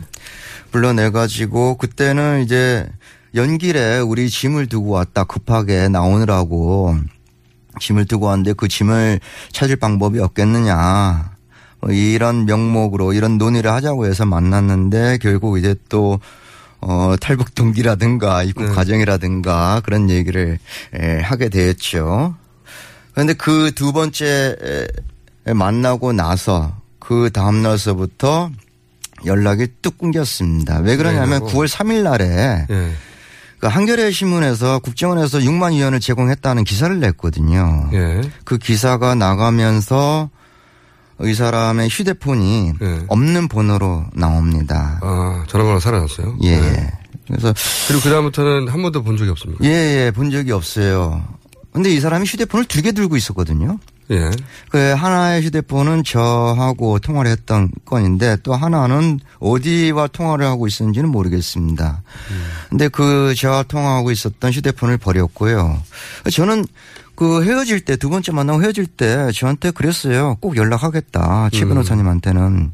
근데 연락이 끊겼습니다. 그러니까 제 걱정이? 돼요. 음. 만난 바로 음. 당일부터 연락 끊겨버렸어요? 음. 9월, 그러면 그 9월 초부터 지금까지 한 달 이상 연락이 안 됩니까? 예, 연락이 안 됩니다. 연락이 오지 않고요. 그러니까 저로서는 굉장히 걱정이 돼요. 정말 이 사람이 살아있기는 한 건가. 허허. 그러면은 말이죠. 예. 지금은 그 종업원들 얘기를 직접 들어보는 게 가장 중요한데 그렇죠. 당시 그 탈북을 했던 12명의 종업원이 전부가 아니라 종업원의 숫자는 원래 더 많았는데 예, 예. 그 중에 일부가 같이 안 오고 남, 남았다고 하는 음. 얘기를 들었는데 맞습니까? 예, 맞습니다. 그런데 그분들이 이제 평양으로 돌아간 다음에 어 인터뷰를 일본 일본 TV에 이온 TV와 인터뷰를 했습니다. 네, 했다고 제가 들어가지고 저희 그 제작진에서 그 니온 TV 인터뷰 내용을 저희가 들어보기 위해서 어, 현재에서 활동하는 한겨레신문의 길윤영 특파원을 전화 연결해뒀습니다. 네, 안녕하세요. 네, 안녕하세요. 네, 어, 지금 그 일본 니온 TV에서 인터뷰한 탈북 종업원들은 그러니까 같이 따라가지 않은 사람들인 거죠. 네, 그런 거죠. 예. 먼저 이 방송은요. 방송이 된 거는 9월 29일에 일본의 니온 텔레비에서 말씀하셨듯이 방송이 됐고요. 네, 그러니까 전체 여정업원들이 어 19명 있었죠. 그 중에서 12명의 어 여정업원이 어 지배인과 같이 남으로 집단 탈북을 했다고 정부가 발표를 했고요. 네, 당시 탈북을 한 게 아니고 7명이 북한으로 귀국을 하거든요. 네, 그 7명 가운데 3번이 아 그러니까 8월 말에 이- 니온 텔레비와 직접 인터뷰를 합니다. 네, 그러니까 이게 한국 입장에서는 지금 저희 입장에서는 그 여종업원들이 정말로 탈북 의사가 있었는지를 확인하는데 매우 중요한 지- 증언으로 일단 이렇게 생각이 드는데요. 네, 그 방송을 제가 보니까 이 사람들이 크게 네 가지를 말합니다. 네, 첫 번째, 그 지배인으로부터 이제 말레이시아로 가기를 옮기니까 이동할 준비를 하라, 하라는 얘기를 며칠 전에 들었다. 아 탈북이 아니라 가게를 옮긴다. 말레이시아로 가기를 옮기니까 이거 국경을 음. 넘어가게 되는 거죠. 그러니까 이동하라는 준비를 하라는 얘기를 들었다. 두 번째가 여기 이분들이 가게에서 이제 나오는 날이 4월 5일이거든요. 4월 5, 일 오후로 1시 조금 넘은 시간에 가게 뒤쪽에 소형 버스가 와서 멈춰섰다. 근데 그 이 지배인이 차를 끌고 온 남자한테 국정원 팀장님이라고 불렀다. 이게 두 번째고요. 음, 세 네. 번째가 어 말레이시아로 간다고 그랬는데 왜 국- 한국의 국정원이지? 이제 알아들을 거 아닙니다. 그래서 이상한 낌새를 채고 그 휴게실이 이제 그 유경 식당이 1층과 2층이 있는데 2층 휴게실에 있는 애, 애들한테 자기가 뛰어가서 도망치라고 그랬다. 그게 그 일곱 명인 거고. 예. 네네네. 네. 아 근데 그 조금 약간 그거는 당 또 세 명은 또 다른 데 있어가지고 약간 얘가 좀 뭉뚱그려지긴 하지만 아무튼 네. 도망치라고 했다. 네. 네, 그리고 이제 그 네 번째는 그랬더니 그 사이에 지배인이 1층에 있던 12명을 차에 싣고 떠났다. 음. 는 얘기입니다. 예, 그- 그래요? 이게 그러면은 북한에서 촬영된 겁니까? 아니면 일본에서 촬영된 겁니까? 아, 당연히 북에서 차- 촬영을. 제가 이제 일본에 있는 한국 이제 특파원으로 근무를 하면서 제일 부러운 게 뭐냐면요. 이게 일본 언론은 원하면은 북한한테 이제 비용을 지불하고 현지 취재를 할 수가 있습니다. 네. 예, 그러니까 요 인터뷰는 그 8월 말에 그러니까 니온 TV의 취재반이 평양을 방문해서 직접 취재를 한 것이고요. 이 여정업원들을 만난 장소는 평양의 한 호텔이라고만 밝혔기 때문에 뭐 정확한 위치는 알 수 없지만 아무튼 그 일곱 명의 여직원 가운데 세 명과 직접 인터뷰를 했고요. 또 네. 12명, 이제 남한 한국으로 온 12명의 가족 전원과 이제 인터뷰를 하게 됩니다. 이 탈북한 그 사람 관계자 혹은 가족 그런 분들이 이렇게 인터뷰를 하게 한 경우가 과거에 있었습니까 북한이?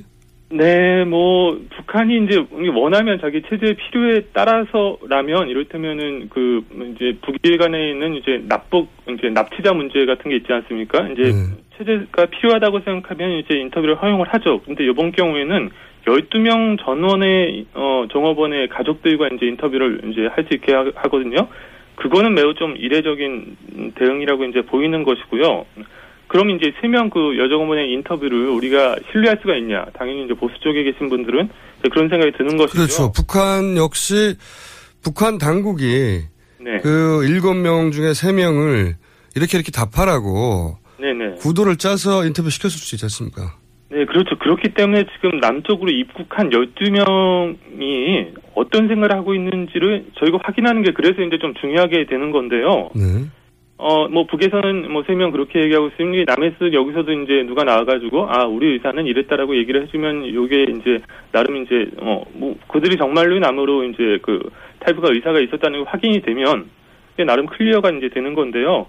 근데, 근데 생각을 해보니까 이제 문제가 이제 이미 좀 꼬여버려서, 이제 그 12명이 이제, 어, 우리 딸은 북에 어, 납치됐다, 남쪽 당국에 의해서 납치가 됐다라고 얘기를 하고 있는 상황인데, 여기서 이제 따님들이 나와가지고 그거랑 이제 다른 얘기를 하다 보면은, 이제 북의 체제 특성상 가족들의 안위를 좀 우려해야 되는 상황이 좀 생기지 않, 않겠습니까? 알겠습니다. 그리고 한 가지 더 마지막으로 질문할 것은 그 사장, 그러니까 지배인 위에 사장, 중국인 사장, 중국인 가게였으니까 중국인 사장도 관련해서 인터뷰를 했다고 그랬, 어, 들었는데 요약하면 간단하게 무슨 내용입니까?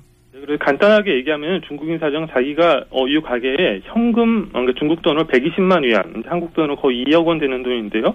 이 돈을 자기가 투자를 했는데 이 돈을 들고 튀었다. 지배인이 그러니까 네네네. 음, 이 지배인이 도박을 좋아해서 요 돈을 사용했다. 돈 문제가 있었다. 네네. 1년 전부터 이제 이 가게가 원래 그 뭐 연길에 좀 있었는데요. 그때부터 이 종업원이 망명의 증후가 있었다. 알겠습니다. 오늘 여기까지 하겠습니다. 말씀 감사합니다. 네. 네. 한겨레 신문의 일본 특파원 길윤영 특파원이었고요. 어, 북한에서는 이제 정반대 주장을 하는 거죠. 예. 네, 우리 당국은 당연히 자발적으로 했다고 하는 것이고 북한에서는 납치했다고 하는 것인데 그걸 어, 사실은 사실대로 밝혀줄 지배인 혹은 종업원 예. 지배인을 먼저 접촉하셨고 지배인은 나는 종업원을 만날 수 없어서 음. 민변을 지렛대로 국정원과 딜을 해서 만나보려고 했고 예. 한 사람을 만났는데 그 이후로부터 연락이 끊어져 버렸다. 예. 그러면 이제 이것이 뭐 북한 당국과 우리 당국이 각각 자기 체제를 변호하고 그렇죠 옹호해야 하니까 그리고 당연히 이쪽에서는 자발적이라고 하고 저쪽에서는 납치라고 할 수 있는데 들어볼 사람을 만날 수 없다는 거잖아요 입장을 예, 그렇습니다. 핵심이. 근데 제가 한 가지 좀 이상한 부분은 어 이런 거네요. 만약에 종업원들이 정말로 자발적이면 우리 우리 체제 선전에 좋잖아요. 기본적으로. 예. 그러면 우리 당국은 이 종업원들을 내세워서 당연히 민변을 만나게 하고 예. 방송국에 나가서 저는 자발적으로 왔어요. 예, 그렇죠. 이런 의혹들을 깨끗하게 클리어할 수 있지 않습니까? 예, 그렇습니다. 예, 저희들도 바랬던 게 그것이고요. 그 대목이 좀 이상하네요. 예. 저희들이 시작부터 많은 의문을 가지고 있었지만 그 의문이었기 때문에 저희들도 정확한 건 몰랐죠. 근데 이 종업원들이 진정으로 한국에 들어오고 싶었다고 한다면 저희들도 잘 살았으면 좋겠어요. 행복하게. 그리고 네. 저희들이 도와줄 일이 있으면 어, 도와주려고 했었고요. 하지만은 그런 상황이 아니지 않습니까? 그래서 국정원은 이 사람들을 꽁꽁 숨겨놨고 시간이 흐르면서 그런 의문들은 음. 오히려 저희들로 하여금 확신을 가지가 하고 있습니다. 뭐 국정원이 보호하려고 심- 뭐 12명이나 되고 많은 숫자고 관심을 많이 받으니까 어, 어디 있는지 알려주지 않고 또 지배인 하고도 지배인이 다혈질이라고 하셨잖아요. 네. 지배인이 또 다른 문제를 일으킬까봐 이 네. 종업원들을 신변을 보호하고 알려주지 않는다 이렇게 이해할 수도 있지 않습니까?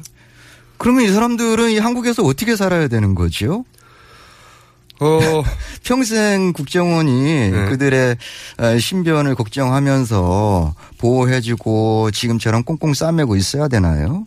저는 이 문제는 사실은 그 12분이 충분히 자기의 의사가 그랬다 하는 것을 어, 확인받을 수 있도록 민면을 만나기도 해주고 네, 그리고 그렇습니다. 본인이 나와서 전후 사정을 충분히 설득하고 이해시키면 깨끗하게 풀리는 문제인 것 같은데요. 네, 그렇습니다. 국정원에서 이분들을 숨길 게 아니라 오히려 이렇게 민변을 만나게 해줘야 되는 게 아닌가. 예. 그죠? 좋은 기회가 있었죠. 저희들이 인신구제 청구를 하지 않았습니까? 음. 예, 그때 조공원들이 나와서 저희들이 아니라 법원으로 하여금 그 진정한 의사를 확인하게 해줬으면 되는 건데 국정원에서는 그것까지도 막았지 않습니까? 출석하지 않았습니다. 음. 그런 기회가 법원에. 있었는데 안 했다. 네. 이 문제는 앞으로도 계속 이어질 것 같아서 다시 한번 왜 의문을 가지는지는 저희가 이해했고요. 예. 네. 그리고 제가 생긴 의문도 있는데 어, 진행되는 거 보고 또 연결 한번 하겠습니다. 예, 예, 알겠습니다. 오늘 말씀 감사합니다. 예, 고맙습니다. 지금까지 민변의 최희준 통일위원장이었습니다.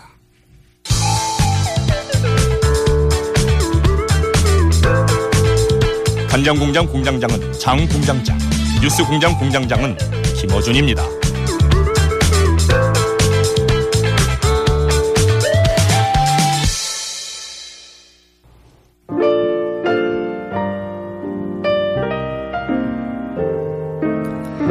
자, AS 시간입니다.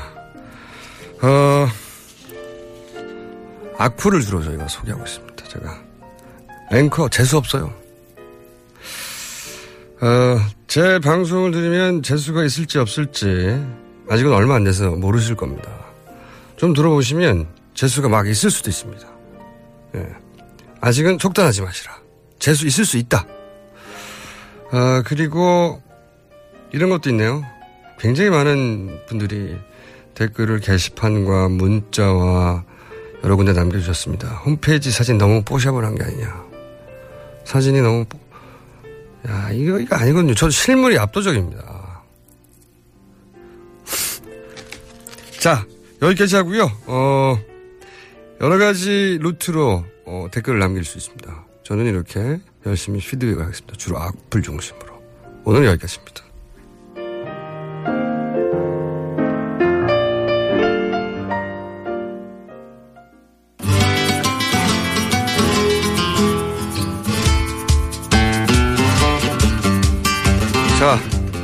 코너가 야심찬 거 아시죠? 이 코너는 야심이 차고차고 넘쳐서 흘러내리는 거예요. 맛 칼럼니스트 황교익 맛 칼럼니스트 나오셨습니다. 안녕하십니까. 안녕하세요. 황교익입니다. 어, 이 코너는 말이죠. 음식의 신화들, 우리가 잘못 알고 있는 것들 다루는 시간인데, 지난주에는 화로회 네. 얘기했습니다. 네. 지난주에 이제 얘기하다가 나는 육식인이다. 고기 얘기를 해야 된다. 민어가 뭐 민물생선이라고 할 정도로. 예, 무식이 탄론했던. 그래서 마블링 얘기를 한번 해보겠다고 오늘 네. 들고 나오셨어요. 그래요. 예, 네. 마블링 이야기 하자고 지금 이야기를 하셨죠. 그래서 네. 지금 우리나라는 이렇게 등급 제도가 돼 있어요. 그래 네. 뭐 1등급, 1등급 투뿔, 흔히 그렇죠. 말하는. 1 위에 1 플러스 플러스 1 플러스 플러스 해가지고 있고 네. 뭐 2, 2 등급, 3 등급 등외 뭐 이렇게 나눠져 등급이 있어요. 다 근데 이 마블링 기준으로. 그렇습니다. 거죠. 그 등급 기준은 뭐 육색이며 뭐뭐 이런 게 있는데 사실 결정적으로는 그 등심의 단면을 이렇게 잘랐을 때 어, 기름이 얼마만큼 부풀어져 조밀하게 많이 껴 있는가 네. 하는 것을 기준으로 하죠. 그거를 이제 당연한 기준 혹은 국제적인 기준, 전 세계적인 기준일 거라고 막연하게 믿으면서 그렇죠. 먹어왔어요. 예. 네. 근데 최근에 조금씩 등장한 이야기는 이 기준이 국제적인 기준이 아니다. 안 해요. 전혀. 예, 그렇지 않아요. 어, 이 마블링이라는 그 개념, 관념을 처음 만든 사람은 미국이고요. 네. 어, 그러니까 미국은 뭐 곡물 재배 워낙 많이 하지 네, 않습니까? 땅덩이 워낙 넓으니까요. 그렇죠. 네. 그래서 그 곡물을 어, 식량으로 소비하는 것보다는 사료로 소비하는 게 더 나을 수 있겠다라는 그 곡물 메이저들의 생각이 어느 날. 예. 그래서 이제 소한테 이 곡물을 먹이면 이게 기름이 많이 끼니까 아. 이걸 가지고 이 마블링이라는 뭐 하나 관념을 만들어 보는 게 어떨까 이거 등급 제도를 만들어요. 처음에는 이제 잉여 생산물을 처리하고자 했던 기업들이 그렇죠. 예, 요걸 그렇죠. 어디다 버리지? 하다가 아 이거를 소한테 먹이자. 예. 근데 소한테 먹 단순히 먹을 게 아니라 소한테 먹이면 기름이 많아지는데 예. 이걸 좋은 걸로 만들어 버리자. 그렇죠. 그렇죠. 완전히 장사 수원으로 등장한 거네요. 근데 미국에서는 어, 이 제도가 사실 뭐 미국 사람들이 고기 맛을 잘 아니까 사실 기름 많이 껴 있는 거 별로 좋아하지 않는다는 거. 네, 주식이니까요, 그렇죠. 고기가. 소비자들이 그냥 다 알아요. 그런 어 그래서 그 자율로 운영이 되는데 민간에서 그 제, 그것을 붙여도 되고 안 붙여도 되고 하는 그런데 미국에서는 유명무실해요. 아 그래요? 아, 그래요. 사실상 그렇죠. 그리고 뭐 서구권에 뭐 유럽이나 호주 뭐 이런데 그다음에 남미에 뭐 아르헨티나라는 이런 데 소고기 많이 먹는 나라들 네. 이런 나라들에서는 이 마블링이라는 그 관념 자체가 없습니다. 뭔가 속은 기분이 그동안 아, 비근한 예로 일본은 또 한다고 알고 있는데 아, 일본도 마블링에 대한 그 제도가 있죠. 역시 미국에서 수입돼가지고 그렇죠. 처음에는 일본 사람들이 사실 왜 그렇게 이제 고, 기름이 많이 낀 고기를 좋아한다는 거 우리는 뭐 언론 통해서 많이 봤을 겁니다. 일본 네. 사람들이 먹는 거, 어, 뭐 고배육이라든지 이런 네, 거 예. 보면 뭐 기름이 한, 한 80%고 고기가 한 20% 정도 되는 그런 네. 그 지방 덩어리의 고기들이 어, 아주 비싸게 이렇게 팔리거든요. 네, 가격도 엄청 비싸고 그렇죠. 그 일본 사람들이 왜 어, 저런 미각을 가지게 됐는가를 좀 추적을 해봐야 되는데 네. 어, 일본 사람들은 그 고기 맛을 잘 몰라 요.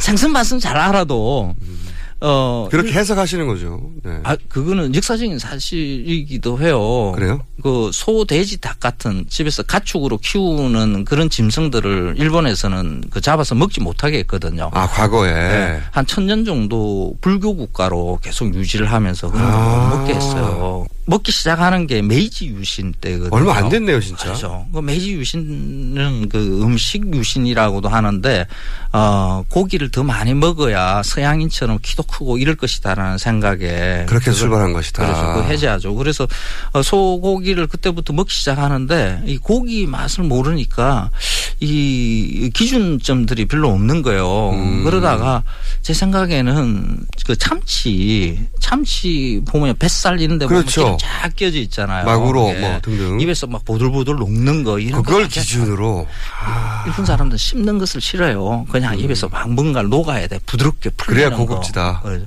그래서 음. 이 마블링이 많이 된 고기를 맛있는 고기로 이렇게 여기는 것이 아닌가.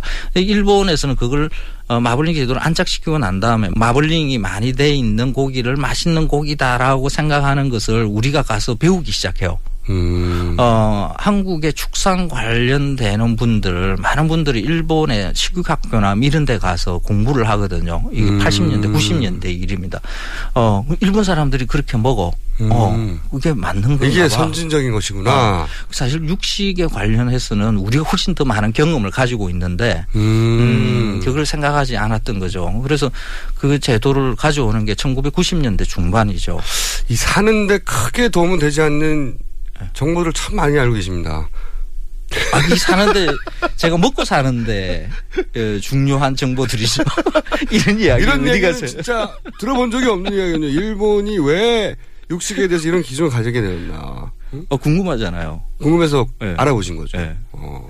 추적해 보면 그, 그 생각이 맞을 거예요. 어, 그리고 일본 사람들이 고기를 먹는 방법이 우리하고 조금 다른 게 그렇게 한 번에 많은 양을 먹지는 않아요. 그건 맞습니다. 저도. 예, 그래서. 어, 그 마블링 많이 된 고기도 한 두 점, 세 점 정도 먹고 끝내거든요. 음. 어, 그런 음식 습관에서는 그게 맛있을 수 있어요. 그렇죠. 그런데 우리는 한 자리에서 그 정도 양 이렇게 안 되죠. 한 적어도 한, 한 400g 정도. 고기를 2인분 배를. 불리는. 그렇죠. 네. 팬 위에서 구워질 때 그 기름이 타는 냄새. 냄새. 그거 어마어마하잖아요. 혀에서 녹, 녹는 그 그렇죠. 느낌, 네, 감촉. 근데 그게 한 다섯 점 이상 넘어가잖아요. 느끼해요. 그때부터는 아니라고 저 네. 고기 절레절레 흔들기 시작해요. 저는 감각이 둔한지 네. 그래도 계속 먹긴 해요. 그래요? 밥을 저는 반찬으로 여기기 때문에. 그래서 다섯 점 이상 넘어가는 시점 되면 그때는 마블링이 안 된 고기를 맛있다라고 여기기 시작해요. 마지막 끝날 때는 음. 어 마블링 된 고기는 막그 역한 냄새를 맡기 시작해요. 우리 고깃집 가서 고기 마블링된 고기들을 막 먹을 맞습니다. 때 마지막에는 막 넘어가 넘어가 할수록 막 미루잖아요. 게다가 그래. 또이 마블링 된 고기를 만들어내기 위해서는 소한테 고통을 줘야 되잖아요. 아, 어마어마한 고통이죠. 그 소는 그 원래 풀을 먹는 네. 어, 짐승이거든요. 그래서 위가 네 개나 있죠. 그렇죠. 대세김질을 하고요. 근데 어, 곡물을 먹이게 되면 그게 대세김질 할 게 없어요. 그냥 음. 내려가는 거죠. 그래서 그 위에서 이렇게 소화를 잘 못 시켜요. 게다가 못 움직이게 하고 그러죠. 살찌게 만들어놓고. 그 축산 소 사육과 관련되는 뭐 연구 논문들 이런 걸 보면 어 소가 곡물을 먹었을 때 어떻게 소화를 잘 시킬 수 있게 하는가 하는 어. 뭐 유산균도 넣어봤다가 뭐 온갖 이런 안- 방법으로 음. 그걸 해요. 근데 소가 이게 소화를 잘 못 시킨다는 뜻이죠. 건강하지 못한 소로 만든 그 결과를 우리가 먹는 거예요. 그렇죠. 그리고 그렇게 곡물 사육을 하는 소들의 간을 보면 간이 네. 온전한 것이 그렇게 많지가 않아요. 어, 뭐 지방간에 뭐 염증도 있고 뭐 이래요. 성인병이 걸린 그렇죠. 소들을. 소, 소를 그런 곡물을 계속해서 먹여서 원래 자연 수명이 한 15년 이상 이렇게 살거든요. 네. 그렇게 계속해서 먹일 경우에는 소가 아마 한 뭐 2, 3년밖에 못살 수도 아, 그래요? 있을 것이다. 그 정도로 소한테는 치명적인 거죠. 그러니까 아, 소를 아프게 만들어 수명을 단축시키고 성인병에 그렇죠. 걸리고 지방간이 만들어지고 위가 망가지고 그렇게 병든 소의 살을 우리가 먹는 것이다. 그, 그 우리 그 푸아그라 이야기하면서 그렇죠. 뭐그 안에 그 위에 강제로 이렇게 네. 곡물을 먹여서 이렇게 간을 간을 키우는 부- 거다. 부풀리게 만드는 네, 거죠. 그걸 네. 비윤리적이라고 이야기하잖아요. 그 그와 똑같다라고 봐야 돼요. 소한테 풀을 먹여야 되는 소한테 곡물을 먹여서 고통을 주는 거니까 이것도 음. 비윤리적인 것이죠. 비윤리적이고 건강에도 좋지 않다. 실제 우리한테 그렇죠. 맛도 떨어진다. 그렇죠. 그리고 이런 등급 제도를 그 국가에서 지금 시행한다는 거 이 자체가 문제가 있죠. 어, 소비자들한테 선택의 자유를 이렇게 하지 못하게 만드는 음. 그러니까 알게 모르게 마블링이 많이 된 고기를 1 플러스 플러스 투뿔 뭐 이렇게 이야기하니까 그게 맛있는 고기다라고 국민들의 머릿속에 집어넣어 놨거든요. 그렇죠. 네. 근데 그 고기가 제 판단하 에서는 절대 맛있는 고기가 아니거든요. 그러니까 국가가 건강하지 않는 방식의 그 소 축산을 권장하고 그렇죠. 동물을 학대하고 그렇죠. 그리고 건강에도 좋지 않은 우리 몸에 좋지 않은 방식을 표준으로 만들어 버렸다 이게. 그렇죠. 그러니까 그 개인의 기호들은 다 다를 수 있어요. 나는 뭐 기름 많이 든 고기 나 그게 맛있다고 생각해. 나는 기름 없는 게 맛있다고 생각해. 다 개인의 기호들이 달리 존재할 수는 있죠. 그러면 어 그 개인의 기호에 반하는 그런 제도를 국가에서 운영하는 것은 바르지 않죠. 어떤 특정의 부위를 가지고 이게 맛있다, 이게 맛이 덜하다 하는 이런 표시를 하는 것 자체가 잘못이죠. 그러면 서구에서는 예.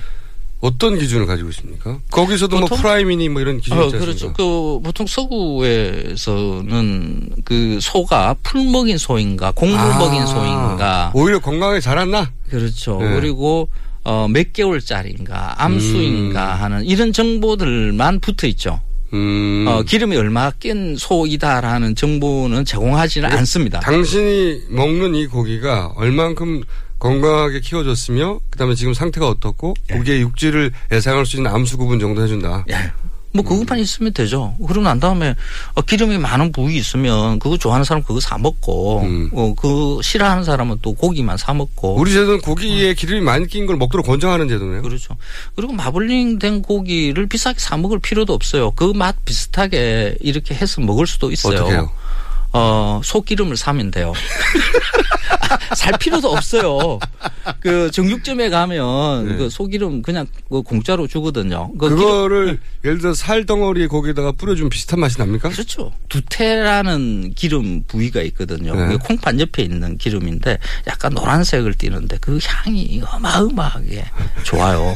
그 두테 기름을 달라 그래서 팬에다가 이렇게 바르세요. 아니야. 그냥 이렇게 녹이세요. 프라이팬에. 음. 그러고 난 다음에 그 마블링 아예 안 돼 있는 고기 이렇게. 싸잖아요. 네. 그거 뭐 2등급 그렇죠. 이하 이런 거. 그냥 그거 구우면 2등급 이하라면 어떤 네. 느낌이 딱 드냐면 아 이거는 질이 굉장히 낮다 이런 느낌이 확 드는데 실제로 지금 기준으로 말하자면 그런 게 아니거든요, 전혀. 그죠? 그렇죠. 맞습니다. 그냥 기름이 적을 뿐인 거예요. 그렇죠. 이 툭불을 내세우는 그 국내 고깃집들이 어, 이 방송 다운로드를 차단할 것 같습니다. 네, 지금까지 황교익 막 칼럼니스트였습니다. 감사합니다. 예, 고맙습니다. 이번 주는 여기까지입니다. 다음 주에 뵙겠습니다. 안녕.